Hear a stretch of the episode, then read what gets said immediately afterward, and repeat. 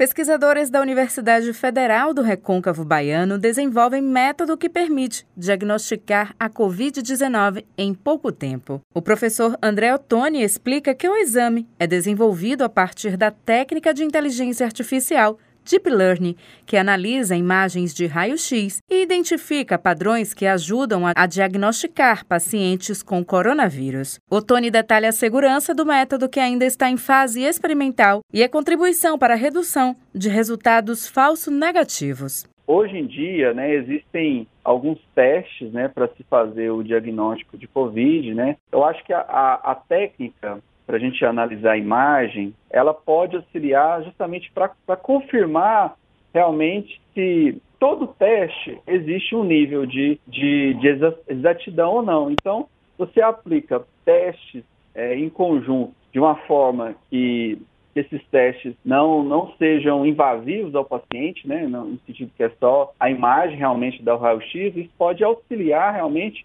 a confirmar realmente se ele está ou não com Covid. Então, se um teste lá, vamos supor, um teste comum de sangue, está dizendo que está com Covid, então o teste com raio-x também pode, com um inteligência artificial, poderia ainda mais confirmar isso. Agora, imagine se o teste é, comum de sangue deu que não está, né, um, um teste rápido deu que não está com Covid, e aí o médico está em dúvida, e aí aplicam né, uma, uma, análise com inteligência artificial na imagem do raio-x e, e, e, fala que possivelmente aquela pessoa está com Covid. A pesquisa que começou no início do ano ainda vai passar por algumas etapas até chegar aos hospitais. Então, a gente começou essa pesquisa, foi no, no início desse ano, né, então é, envolve várias etapas né, de, de estudo né, das técnicas, é, de montar o modelo computacional.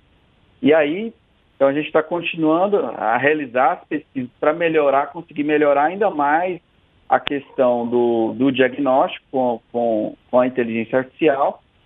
É, só que a gente está a nível experimental ainda, né? A gente não chegou a, a aplicar esse modelo é, em nível prático é, em um hospital ou uma clínica. Então a gente pretende né, chegar lá no futuro, mas ainda a gente está em nível ainda computacional. O projeto desenvolvido por pesquisadores Pedro Risse, Samara Oliveira Silva e André Ottoni foi publicado no 15º Congresso Brasileiro de Inteligência Computacional. Juliana Rodrigues para Educador FM.